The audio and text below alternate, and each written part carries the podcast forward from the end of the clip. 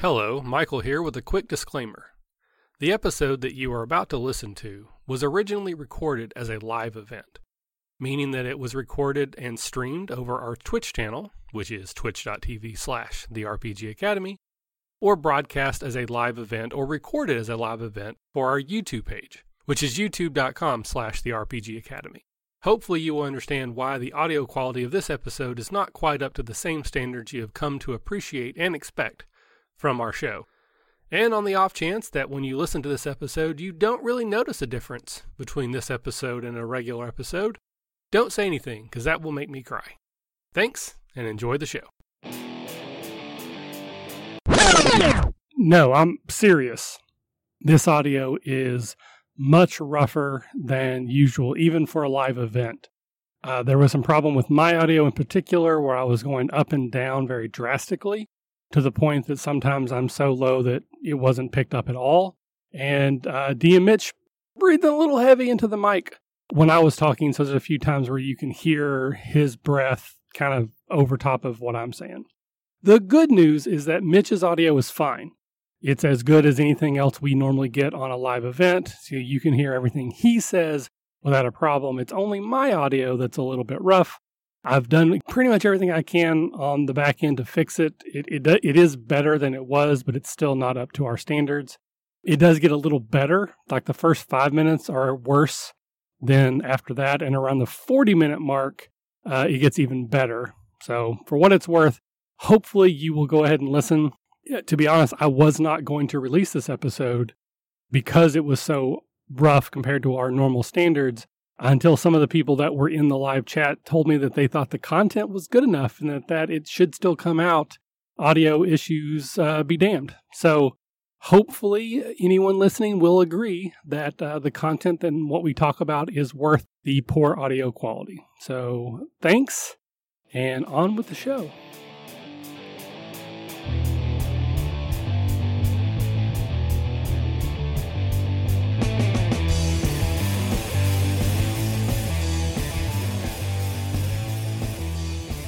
Hey, thanks for uh, inviting me. I'm excited to be on Detention. Detention is my personal favorite of the RPG Academy uh, network's episodes. Uh, I, I enjoy the loose format, and I'm just happy to be here. Well, we are happy to have you. We've, we've been trying to make this happen for a while, wanting to get you on the show in some capacity, and it worked out well. I, I did it. I made it. you got yourself thrown into detention. Congratulations. I can quit now. Exactly. I'm done with podcasting. Yeah, bucket list is complete out that we're live so that you can retweet it because you have a lot more followers. While you're doing that, I'm going to talk about what you told me not to talk about. Okay. I'm going to talk about what I'm drinking tonight. Tonight, I am drinking a mixture. What does it? What does it look like, Michael? To you? Oh, it looks like leftover bacon grease. Okay. Uh, with mold in it.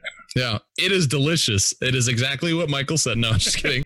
um, I've been trying to be healthier, so it's fruit blended up with some coconut water and some juice and some kale. And it's actually really good, even though it does look like barf. So that is what I'm drinking well, tonight. Know, all that matters is that it tastes good. You know what it looks like? It okay. tastes it really tastes delicious and it's super healthy. That kale doesn't eat can't even pick it up. But you have to tell them what you're drinking, even though they know already. We, all know. I'm I'm a teetotaler. I'm boring. It's it's water. I don't even have my L8 tonight. I don't. That's I don't healthy that. too, man. Hey, Michael. So anyway, we will. Any questions for us? Uh, not well. I do have a question for you, actually. um, what have you been up to? What uh, we'll start with extracurricular. So, what has DM Mitch been up to last couple weeks or so? Oh man, this has been a pretty crazy um, summer. Not even last couple weeks. My job as a youth pastor keeps me pretty busy. I've been uh, gone on retreats with my students for a while, so that's been keeping me busy. But beyond that, let me talk about what everybody's actually interested in is the uh, geeky part of my life. Sure. So, Game of Thrones has started. It is amazing. It is it is a crammed with great stuff season.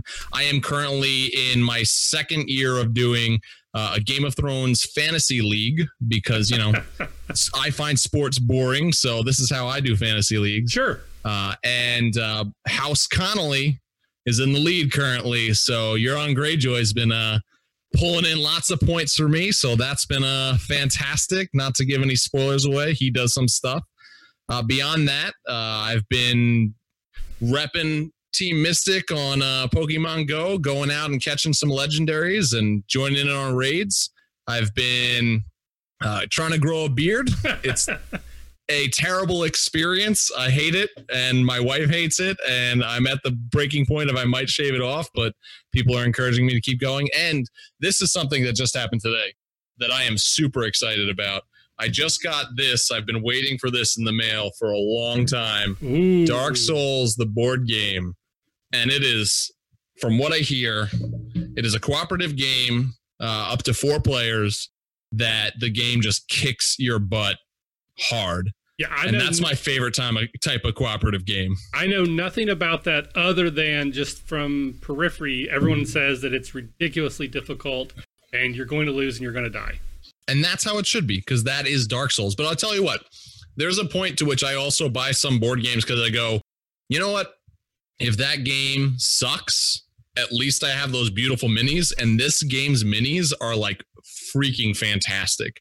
They are gorgeous. Um, I'd pull them out, but it's going to take me. It's a new box, so it's going to take me 25 minutes to open it. So Well, we could just turn this into an unboxing video. there we go. Just that, you know, do that. It's the first time I've opened it. So, yep, we have a couple people that look like they are joining us. Thank you very much. Uh, Target Hello, everybody. And uh, NY Tater, also PB Dragon 83. So, thank you Ooh. guys very much. Lots of food references. So, as for myself, uh, pretty boring. Working a whole lot. I haven't haven't had a chance to game a whole lot. I things keep happening. Uh, we were supposed to play Dark Discovery last night. It had been like over a month. Finally, the stars had aligned, and like at the last minute, I had to cancel. Uh, Uh, my wife ended up getting strep. Like she just wasn't feeling good, and she went to the doctor. And then she just was like, uh, "I have strep throat." So obviously we weren't going to play it. You know, people aren't going to Yep. come over. So like the last minute, I had to cancel, which is so frustrating. are you feeling that itch? Like, Well, that's the thing because I, I talk a lot, obviously. Uh, so I'm constantly have a little bit of a dry throat, and I also have allergies. I'm in a basement full of black mold, apparently. So yeah, so I'm constantly like, you know, Yes. that kind of thing. Yeah, so I one- meant the itch for gaming, but oh no, that's not good. You're getting sick. I know. Uh, so the biggest thing for me is we're getting geared up for Gen Con. It's two weeks, actually, two weeks from right this moment, I will be uh, at our pre Gen Con event, uh, hopefully hanging out, playing some games. Uh, so that's basically what I've been working on. And then uh, obviously at Catacon, today we had a new vendor jump on board. There's another event up in Columbus. We're talking about doing a sponsorship exchange to help each other out, so that kind of stuff. But, you know, nothing too exciting, I guess. Uh, I wish I was doing a little bit more exciting. I, I will say that our trial of Fantasy Age, which I really liked, started coming out today. The first episode is out on our uh, podcast feed. Uh, we got Chris Pramas, who's the designer of that game and president of Green Ronin. But uh, I really like that game to the point that like I'm actually like kind of infatuated with Fantasy Age right now. I'm really wanting to play it, uh, but that keeps falling through too. So I don't know. Eventually, I'm going to get to the point where I can actually play it, and I may go, yeah, this isn't. Yeah, I thought it would be, but it's not. Uh, so we'll have to wait. And see. But with all of that out of the way, it's time for everyone's favorite game, Oh boy. 10 things. So apparently, oh, tell me 10 things that you are most excited about for that Dark Souls board game. Ugh, dying, dying again Two, and again. three, Trying out the warrior class four, and the knight. five, Fighting the dragon twins. six, Not fighting the dragon twins. more like the beautiful minis and painting them. oh, eight, Getting together with my friends and watching them die, nine. Always a good and watching them die again. Ten. Yay. I'm going to ask a, a, a question before this. Sure. Uh, Michael, how much do you know about Pokemon? Very, very little. On a scale of Good. one to ten, I would. Here's my 10 Three. things. Good. Here's my 10 things. Uh, Michael, you are now in charge of uh, creating 10 new Pokemon. What are the 10 names of the new Pokemon that you create? the Squirtle. One. That's good. I'm trying to remember the names I know. Too. Mikachu, oh, uh, Pikachu round two. Michicus Diemicus. oh, three. I want that one real. Uh, now I'm done. Caseo, Four. uh, Mick Intosh, Five. Macro Phonograph, Six. uh, Ah, Iphonecus. Oswan. Seven. Iphonicus, uh, Eight. Mouser, Nine. Um, Mystic sucks. Ten. What? Atreus?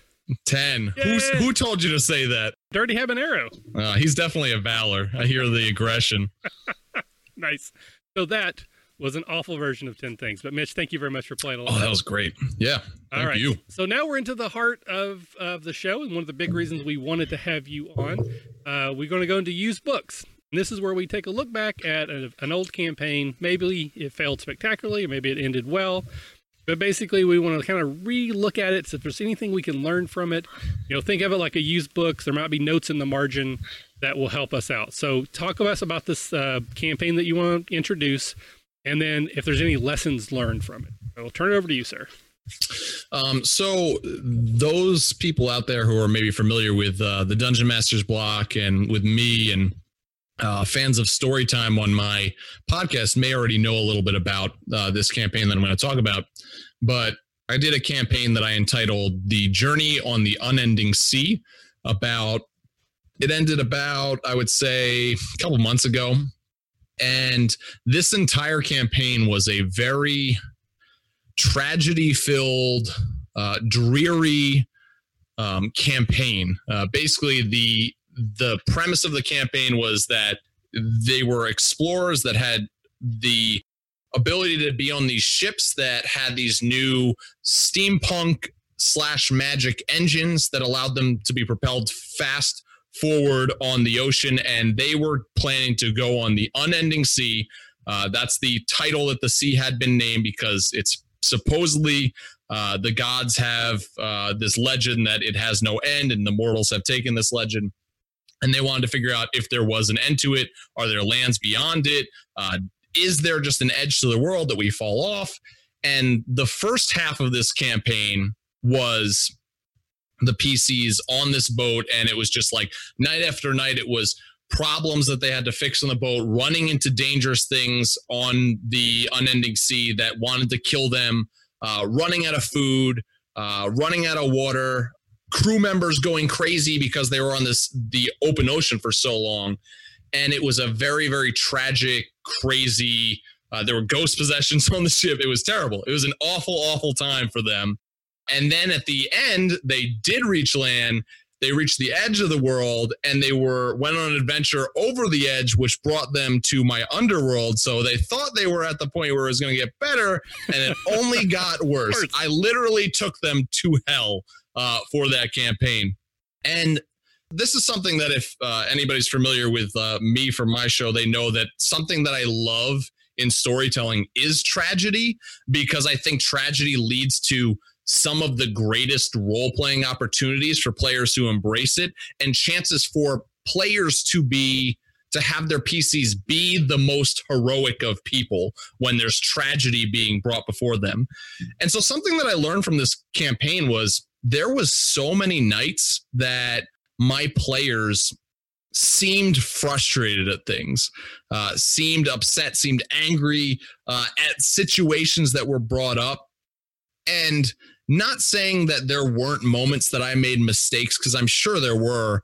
Uh, but there was this turnaround for most of those moments with the tragedy and the difficult and the challenges that were presented to them. That even though in the moment there may have been frustration, um, even in the moment, a lot of the times, sometimes like it got to the point where I was like, are you guys okay? Like, are we like, are we going into too dark a territory here? Like, I know this is not uplifting. I know that you guys knew that about this, but are we good? And even amongst the frustration, a lot of times the players would say, no, no, no.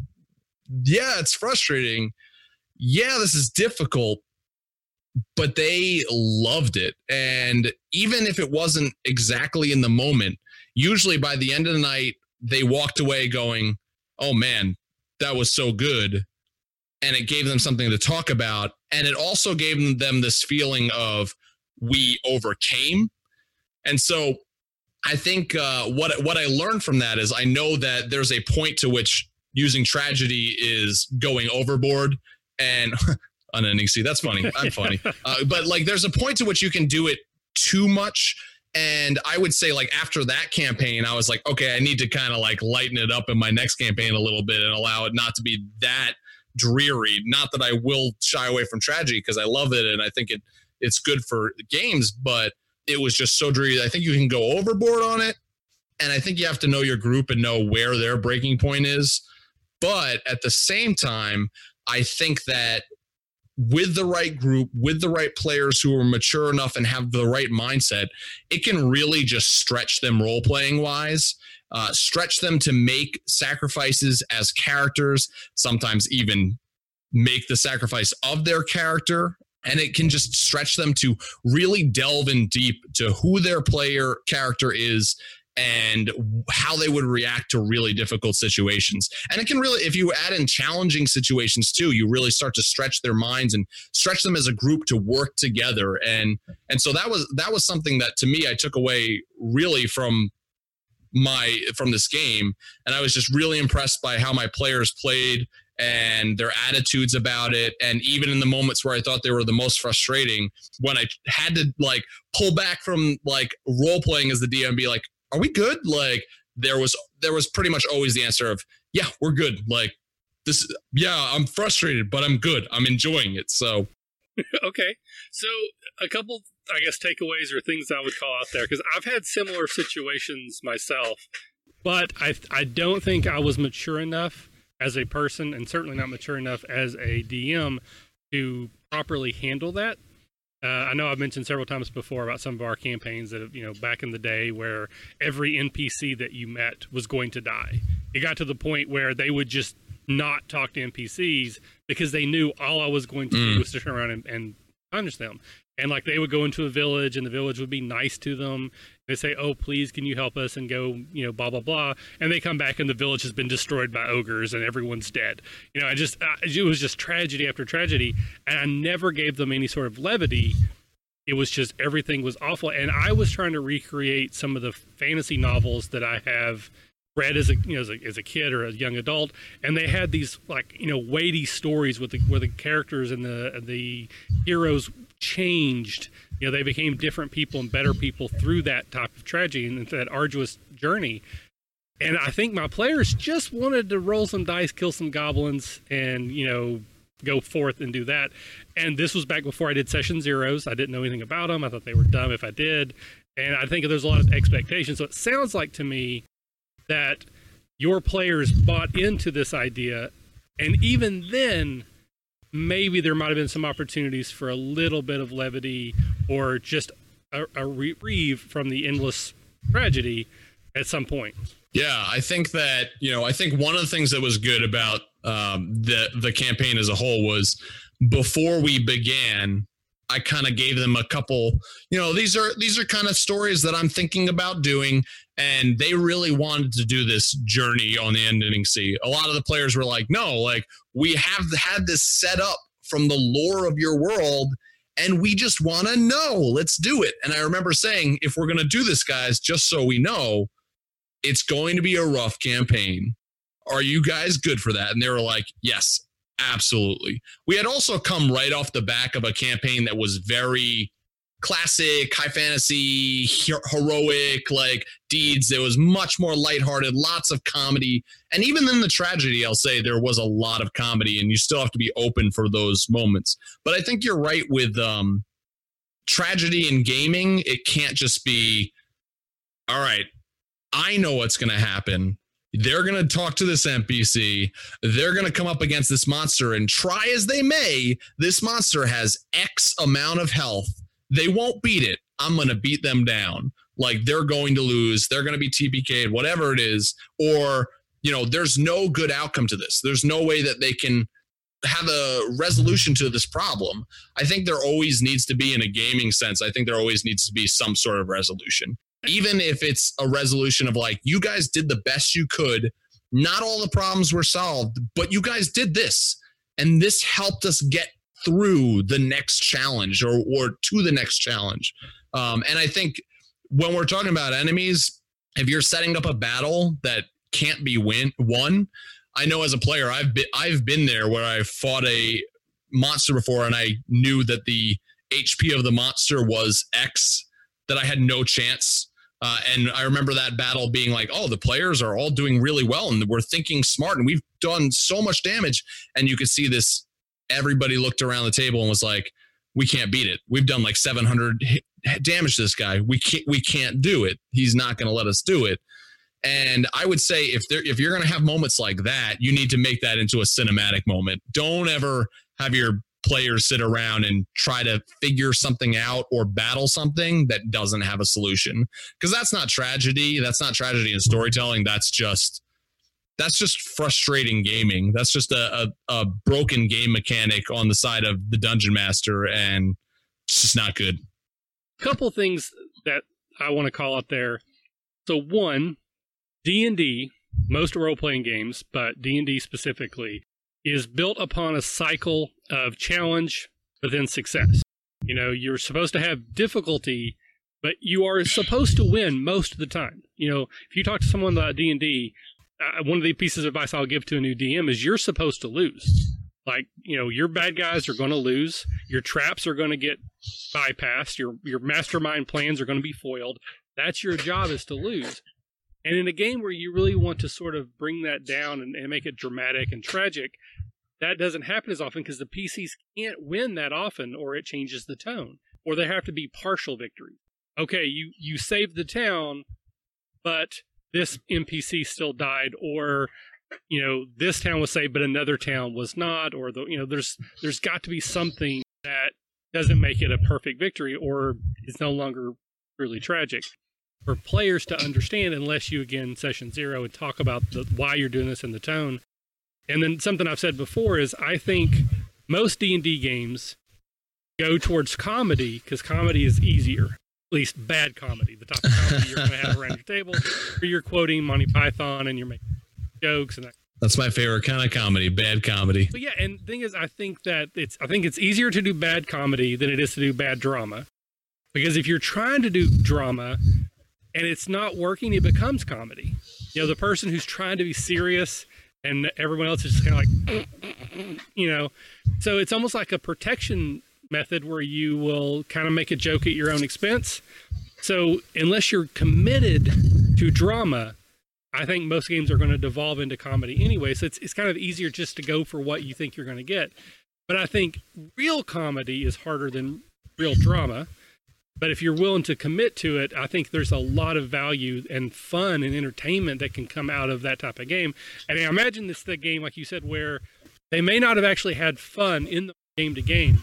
Probably a campaign they will look back on fondly and tell stories about the rest of their lives. Yeah, and I think I think you know one of the things that you said too is important is I think that it is about maturity and I mean, we've we've on our show, and I'm I'm sure you've talked about it on your show too. But we've talked about like gaming with kids. Probably not the thing to do with kids. yeah. uh, you know, go aiming for that. Like, I'm just want to break their characters down. Like, and and like you as the DM need to, and it's a hard thing to say. You need to be mature enough because you know that's the balance of like, are you mature enough? Like, pretty much everybody's going to say yes, whether they're mature enough right. or not. But like you need as, as a DM need to realize that tragedy doesn't mean I'm there to kill them.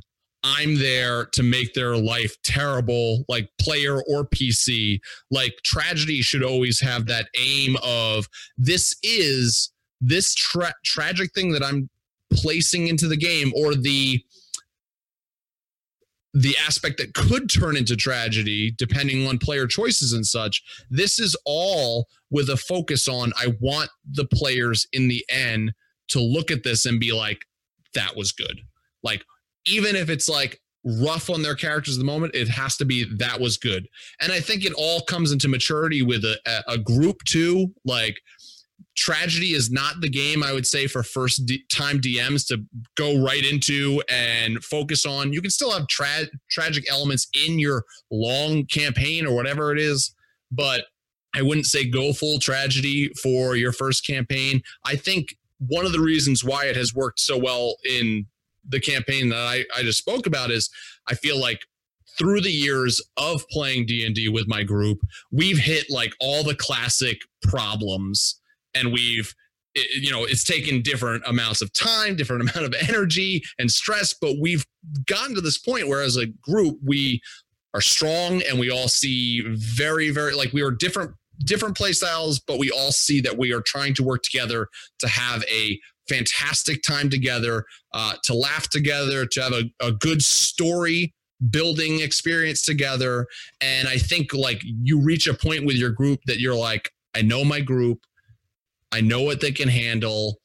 And I also know what they will end up liking. And I think it just comes with the more time that you DM, especially with the same group. I think it's it'll get better and better to the point where you know you know what it is uh, that they can handle as far as tragedy, comedy, whatever it is. I've I've found about myself is that when I do games now, especially, as I always like to do something different. I like to experiment in some way. I don't have what I would consider a a normal game. There's always something about it that's a little bit different.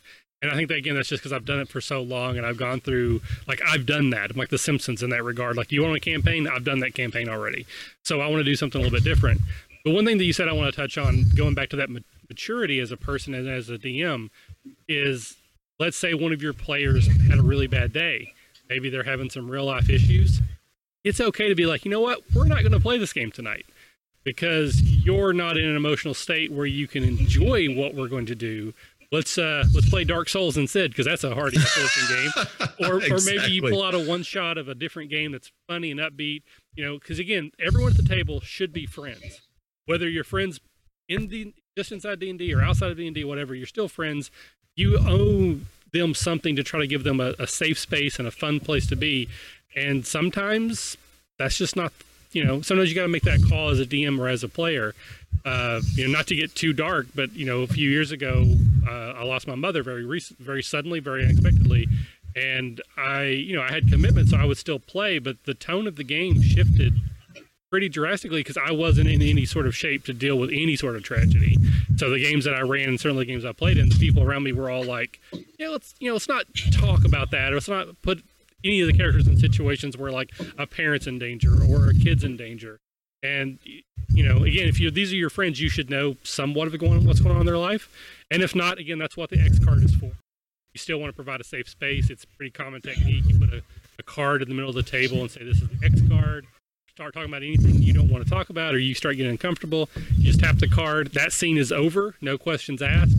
We close the veil and we'll pick up the scene another time. Uh, and I think that's something that we can reinforce more and more to people as they get more into gaming, especially if they start gaming with strangers at conventions and that kind of thing. Yeah, that I mean that's a that's a fantastic point. I think that even though like we're talking about tragedy, I mean the point of gaming is still to have a good time and have fun with uh, your gaming group with your friends. And that is that is that is something you need to as the dm be careful about. You don't want to there there are things in tragedy that i just wouldn't even ever touch because there's so much you can do in tragedy. And there's certain things that i'm just like no even in a game atmosphere i don't like i don't see why touching on these subjects would even be fun. Uh so and if you were to play with somebody who you know, they are your friends, but there are certain things that you probably want to steer clear of because it could just be upsetting and you don't want to have somebody leave the table uh, feeling upset over something that was supposed to be a fun enjoyable experience. They came to i mean gaming for me is blowing off steam of like the the week of like things things can i can have a terrible week and it's d&d night and i'm like oh man yes i'm yep. exhausted but this I'm I'm still so excited because I'm going to get to game with friends and have a good time, even in a tragic type of game experience. Like, but you do you do want to be careful about what's what subjects of tragedy you're focusing on and i think it's your your job as the dm to really try to not just read like the the one player but to read the group and if you see somebody getting uncomfortable i think the x card is a really good really good idea. But the truth is also that there are going to be some people that may not feel comfortable sharing. People are different. People are different in different ways, and somebody might feel uncomfortable, and in their mind, they might be just saying, "I don't think I'm going to come anymore." And you don't want to. You don't want right. to hit that. You don't want to ever have that in, in a group to say, what like was it worth having that tragic moment but we lost Brad or whatever. Right. You know, no, that would be terrible. 100% agree because that's one of the things that, again, I don't think gets talked a lot about, at least in my experience, that with the X card is that usually the person who's starting to be upset, they're they're upset. They're having a, a, physical reaction to what's going on. They may not think about hitting the card. Like they may re- kind of retreat. Yeah. So as a DM, especially, you should be watching the table. But as, as other players, you should be kind of like, hey, what's going on with Sarah? What's going on with Brad? You know, and maybe try to clue in that this is something that you don't want to talk about. And I, I want to make sure it's clear too. This isn't just tragedy. You know, you can have a comedic game that still touches yeah, on things that people aren't comfortable with. Uh, you know, again, I don't drink alcohol. I don't have any moral or religious reasons against it. I just don't. Uh, never have, but a lot of my characters do. It's it's actually pretty common for me to have characters that do drink and to excess because I think playing a drunk's kind of funny. You could have someone at your table that's dealing with alcohol issues or drug issues, or you know, again, how how often do you go into a tavern and you look for a game of you know dice? You could have a gambling problem at your table. This isn't just tragedy; it's just you know trying to be a good person and figure out where you can have the fun that everyone gets to have fun. And it's not say you can't do any of that, but if you start to notice things like, hey, every time we start getting this person seems to be acting weird, maybe we talk to them about it, or maybe we just kind of don't do that. Yeah.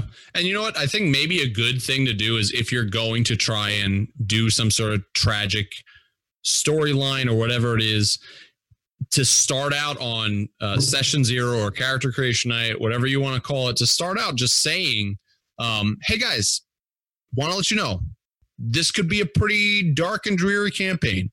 What I want to say is, as your DM, as your game master, as your dungeon master, like, like, and as your friend, like, I, I care about you guys, and we don't want to go in a, into territory that's going to be upsetting. And you might have a whole entire group of players that are just like, nah, that's not a worry. And that's you say that's fine. Like that's fine. If it isn't a worry, then cool, we're good, and let's let's move on and we'll have a great time gaming. But I want to let you guys know that you know the story, the game, like it comes second to like our friendships. And so if we ever reach something that's making you feel uncomfortable. You don't even need to tell me why. You don't even need to tell me exactly what it is, but like just shoot me a text or something and I will try to like steer clear away from that. Um, I, I, think you know because running the game, you are the DM. The GM is a lot of times the one speaking the most, the one in control the most, and so yeah, you just got to be careful about that stuff. Well, and one thing I would bring in here too about session zero. So again, everyone take a drink.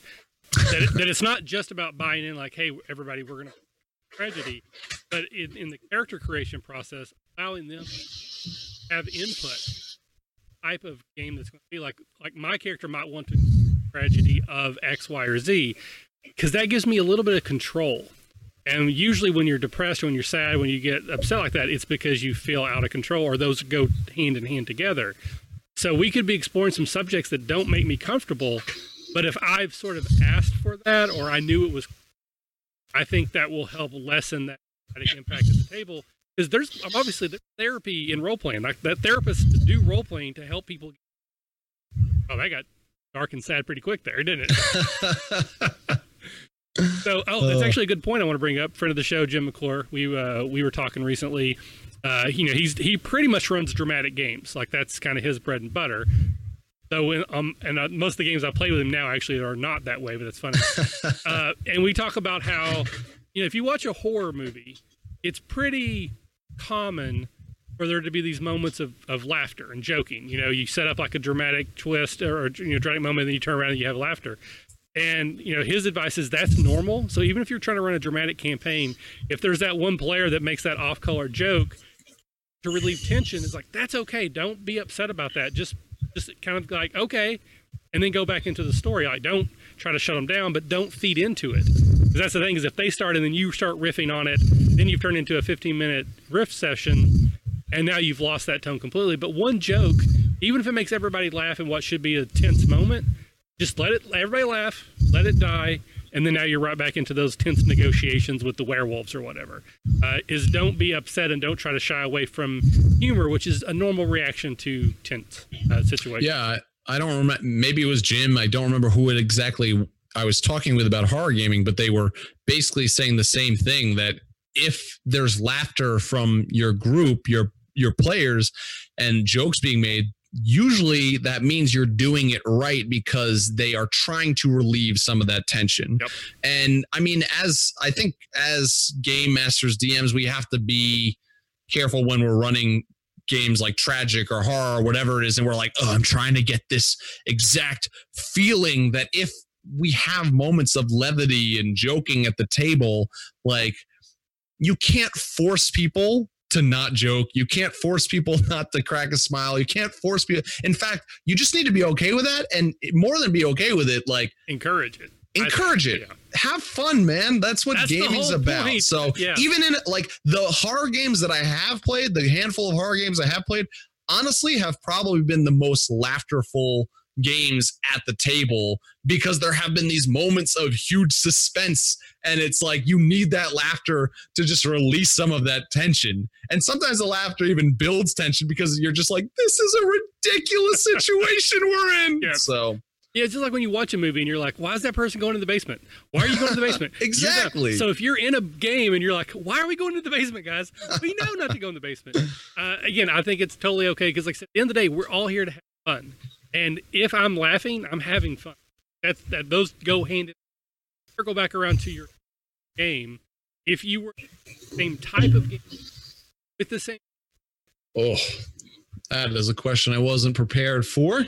Uh, well, I mean, for, first, the one of the first things that I would say is that something I've already said already is that because we just came off of that campaign, I wouldn't do as tragedy, dark and dreary focused back to back. Uh, I think that the players needed a break of that. And now, like the campaign I'm doing now is a darker setting, but I mean, it's ba- the campaign I'm doing is basically a Pokemon and D and D game where you get to control monsters from the D and D uh, monster manual. So it's it's pretty fun. It's pretty goofy at points, and uh, it's pretty awesome. So I think it's been a shift in that in that way. Uh, but if I could do anything different, I'm not. I'm yeah. I'm not sure. Um, I I would definitely be careful if we had new players joining our group because I might not know them as well.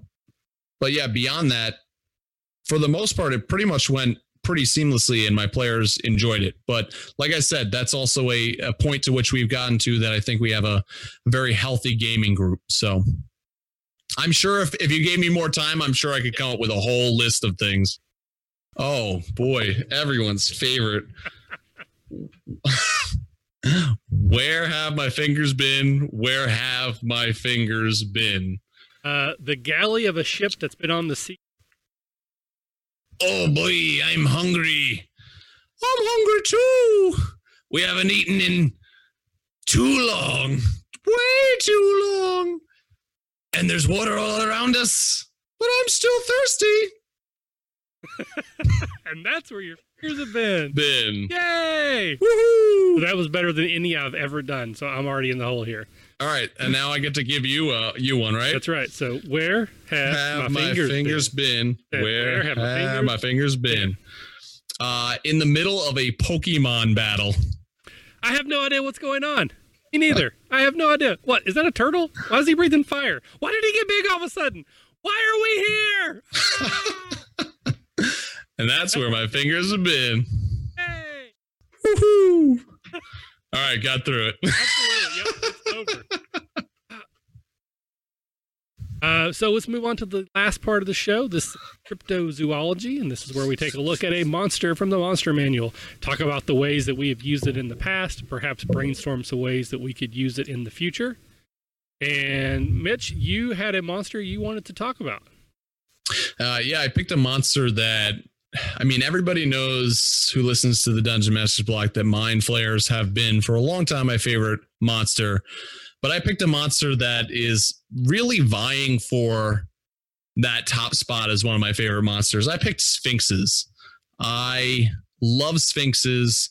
I love what you can do with Sphinxes, their lore, their D&D lore. I've uh, loved using them in my own world.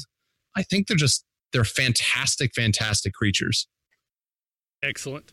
It sounds like you've used them in the past. Uh, so give us an example of a time that you've used one in the past, why you used it, and, and you know like what you liked about the way it was done. I mean, for me, uh, in my world, I've made sphinxes uh, even uh, probably one of the rarest creatures uh, that there are. Uh, my players have run into more dragons than they have sphinxes. They've heard legends of sphinxes, but uh, sphinxes have uh, eluded them for a, a lot of campaigns.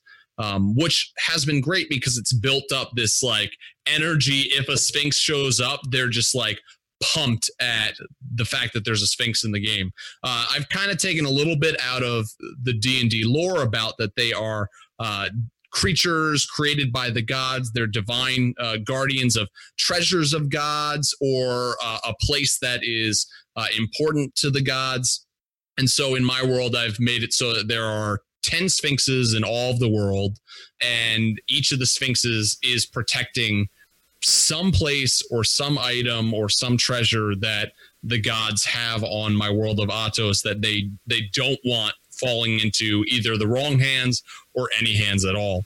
And so uh, there was one campaign, Sons of Bastion campaign, that at the end, I've also created these items that there are only a few of them called uh, Sphinx trumpets.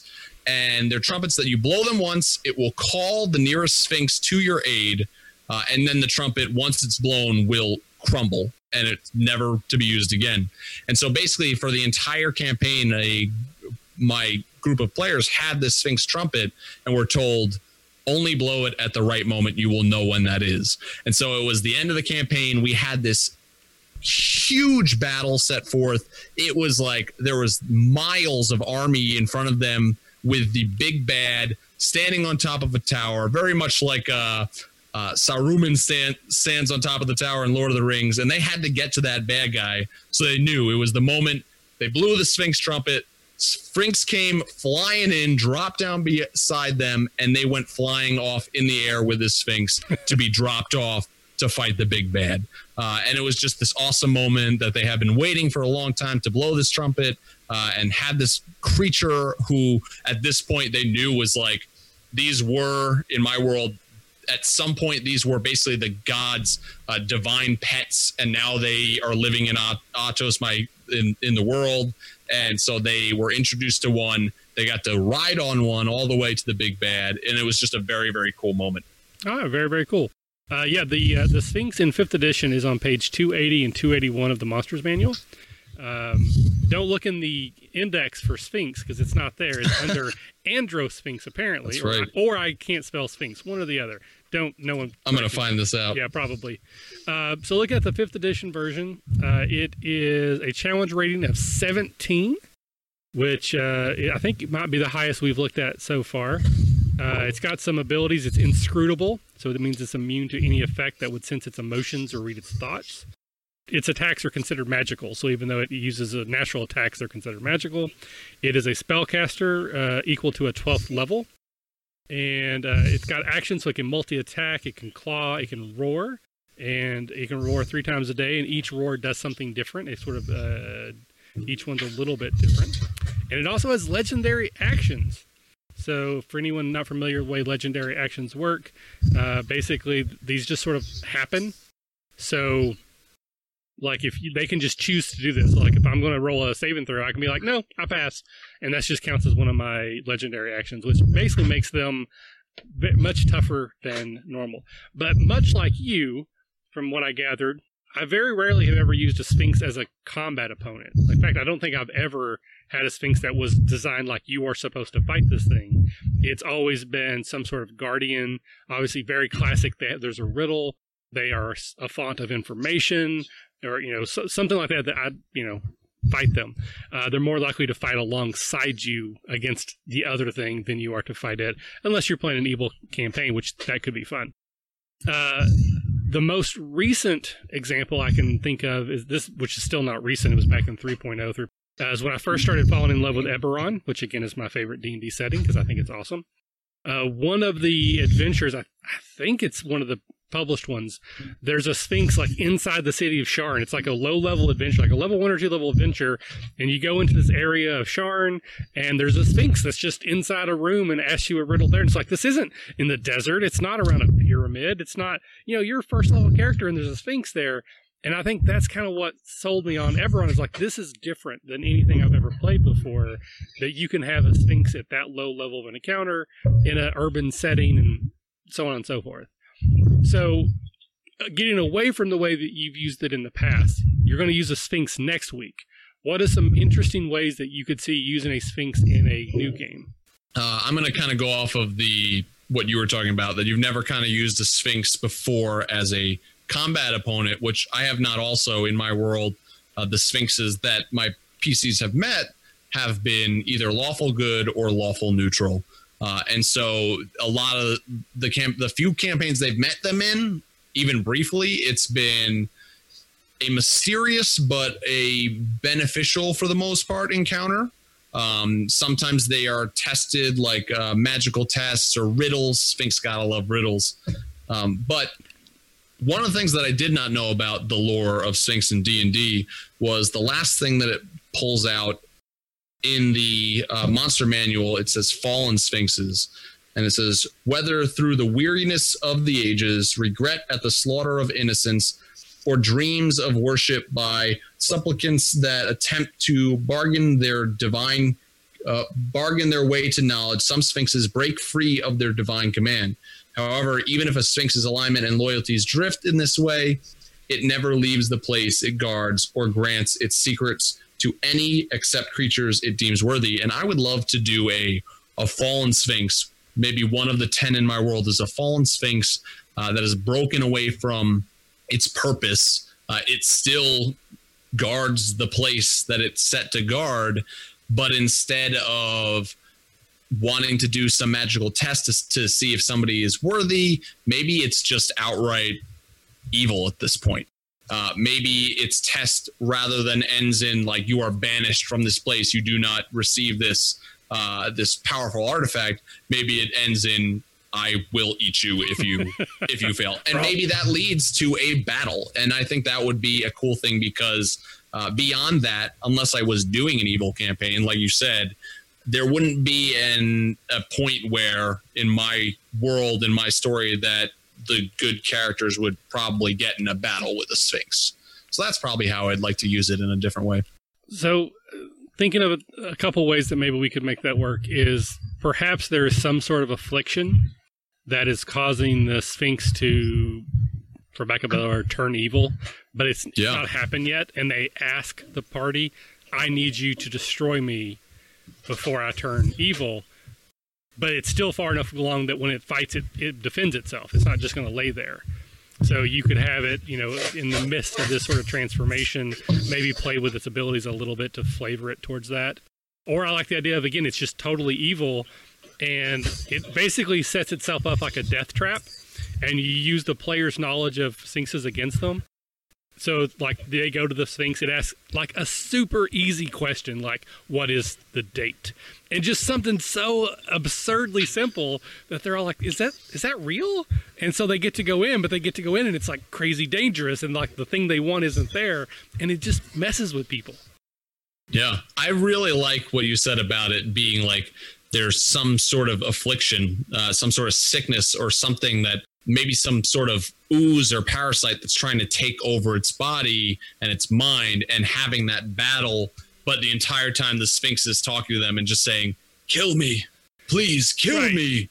You know like i can't survive any longer. I'm doing too much harm. Like that's and that's such a great battle to kind of challenge your players in like will they kill it or will they try to find another a way to save it right. while at the same time not letting it cause more harm than it's already done. Right. So that that again that sets up the type of thing that actually I love, where quote unquote the easy thing to do is to kill it. The harder thing to do is to subdue it. So they could just kill it, might be better off in the long run, but there's maybe there's a chance to save it. So here I like this idea. Maybe the mind or the essence of the Sphinx has been removed or switched some way.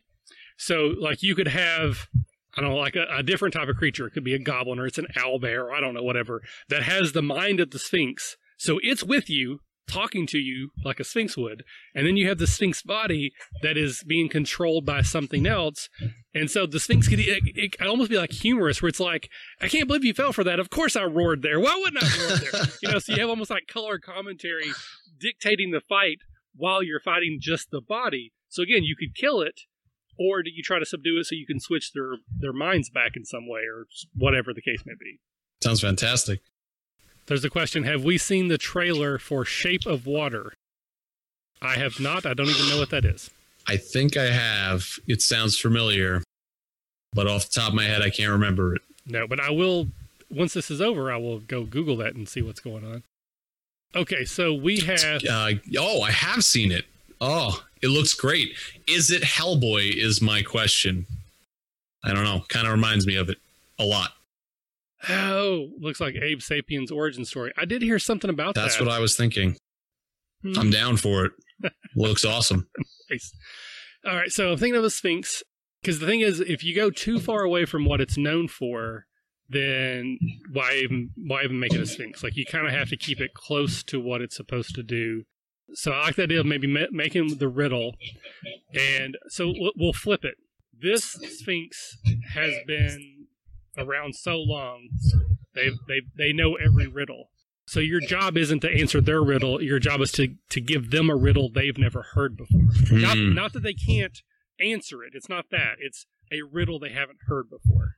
I like it. Question is, does your Sphinx tend to block a gateway or become the gateway? So I think pretty traditional. It's it's more of the, it guards it and it lets you past it. But I guess there could be situations where like it it takes you there to a place or physically like somehow transforms into a portal or maybe it eats you Or then- opens a portal. Yeah. yeah Yeah. And I think I think the answer to that is yes. Like you want to you want to do both. Uh you don't want to like have it be the same.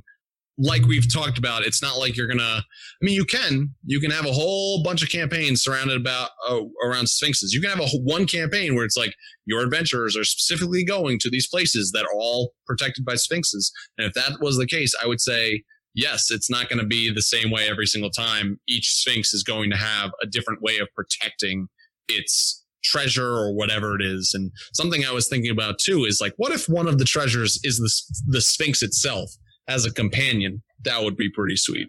So actually, one other thing, because uh, we talked about gargoyles a while back, and one of the things I really liked about that conversation is a gargoyle can basically remain motionless forever, and they're used to guard places, kind of similar to a sphinx.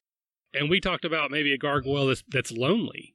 Hmm. So you have a sphinx that tells you you didn't answer it correctly when you know you did, because they just don't want you to leave yet. Yes. So you know, that could be the fallen sphinx, but Yeah. it's not turned evil. It Yeah. just is like, I want to hang out with somebody. it makes me think of uh, from Bill and Ted's Excellent Adventure Two, or Death they they play the game and they keep winning, and Death like keeps saying two out of three because he doesn't want to give up. So you have the Sphinx. It's like you know you ask the typical riddle, the answer is a man, uh, and then he's like incorrect, and then just like won't let you leave. Nice. So Dirty Habanero is also saying is it could paw you with its giant stone hand, but there's a resaw- recess in the paw that is the gate itself. So you know, physical, that's sweet. you know, like, but then you're maybe like goes up into its arm as the tunnel. have them roll have your players roll perception checks like during battle um you need that high high number to uh be able to see it yeah Uh, you could also have where the answer to the riddle is basically ignore me, Hmm. and like that's the things like the the only answer is to just keep Yes. walking and go past them, and then then you're inside or something like that. So very very cool. So yeah, one more time we'll throw it out. Are there any other questions that you guys want us to to touch on before we wrap up? Uh, so we'll wait just a couple seconds again because we're behind. So in that time, I'll thank you, Mitch, for very much for joining us tonight. Thank you for Thank you. having me on your show a couple times in the Yeah. past. I, I appreciate that. I still occasionally will get people who find my show because I was on yours. So I think that's awesome. And hopefully we can return the favor in some way. Uh, I believe actually DMnastics is supposed to come out like right about now, and I'm on that one. Uh, perfect So at some point, and then uh, you guys are coming to a catacon, right? we are coming to a catacon, uh, as well as Neil and Josh from DMnastics will be at Gen Con as well. So you can uh, find them and say hi. And and yeah, at a catacon, we will also have some goodies to hand out this time. So uh, definitely, if you haven't in past years, come up and said hi to us. Uh, we are wearing our DMB shirts with our names on the back. We're pretty easy to find. So we won't wear them every day because that would be gross, but we will certainly wear it for the first day And, at the uh, very least. And we do have separate rooms now. So your Geek Wars, assuming you want to do that or want to do something similar. It's happening. It's happening. Uh, listen to Geek Wars podcast, uh, Geek Trivia. It is, if I do say so myself, a pretty fun podcast. And yes, at a Catacon, we will be doing Geek Wars live again. And I encourage, it was a blast last year. I encourage uh, any of you to come play. Even if you don't have somebody to be on a team with you, we will get you on a team uh, and just come prepared to have a fantastic time. Yeah, I've I've consistently hear from people who were part of that. That was one of the highlights of their event. Awesome. Had a lot of fun. Uh, I love to hear some that. great moments and memories that they would not have had otherwise. So yeah, so it sounds like a good time. I missed it last time because I worked the entire time. I did other than You working at a catacon? I don't believe oh it. yeah, oh yeah, hundred percent. Other than running games, Yep. Going to the bathroom and sleeping, I was working. There I no know. other options. Uh, so hopefully this year we'll be able to work it out a little differently. Yes. Uh, it looks like we actually we're up to ten people watching, though. I still think I'm one, uh, so that's nine. So if anybody's kind of new or jumping in, this is detention. It's every week on Wednesday, nine o'clock. Kind of a loose talk show ish format. Uh, where we just talk about role playing games and silly stuff and do some stupid games and where have our fingers spin. Uh, but it's always a good time. So I think we will go ahead and wrap it up there.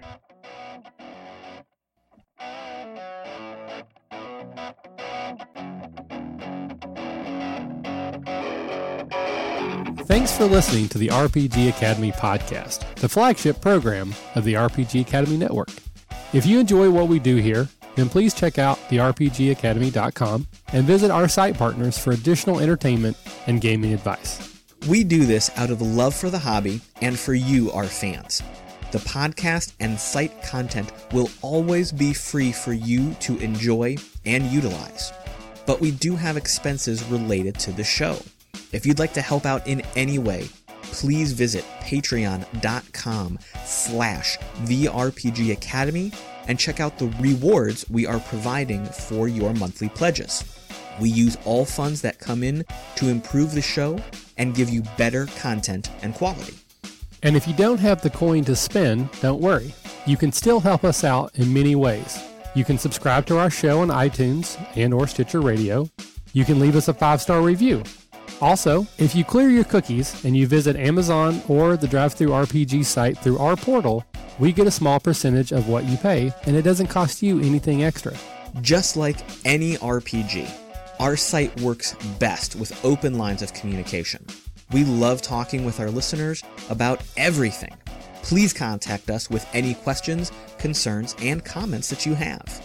We also love to hear feedback and experiences from your own games.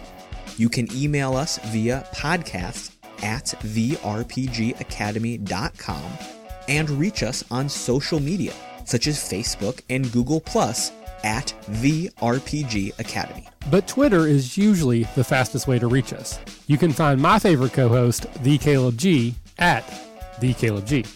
And you can find my favorite co-host Michael at the RPG Academy. Thanks for listening, and as always, if you're having fun, you're doing it right.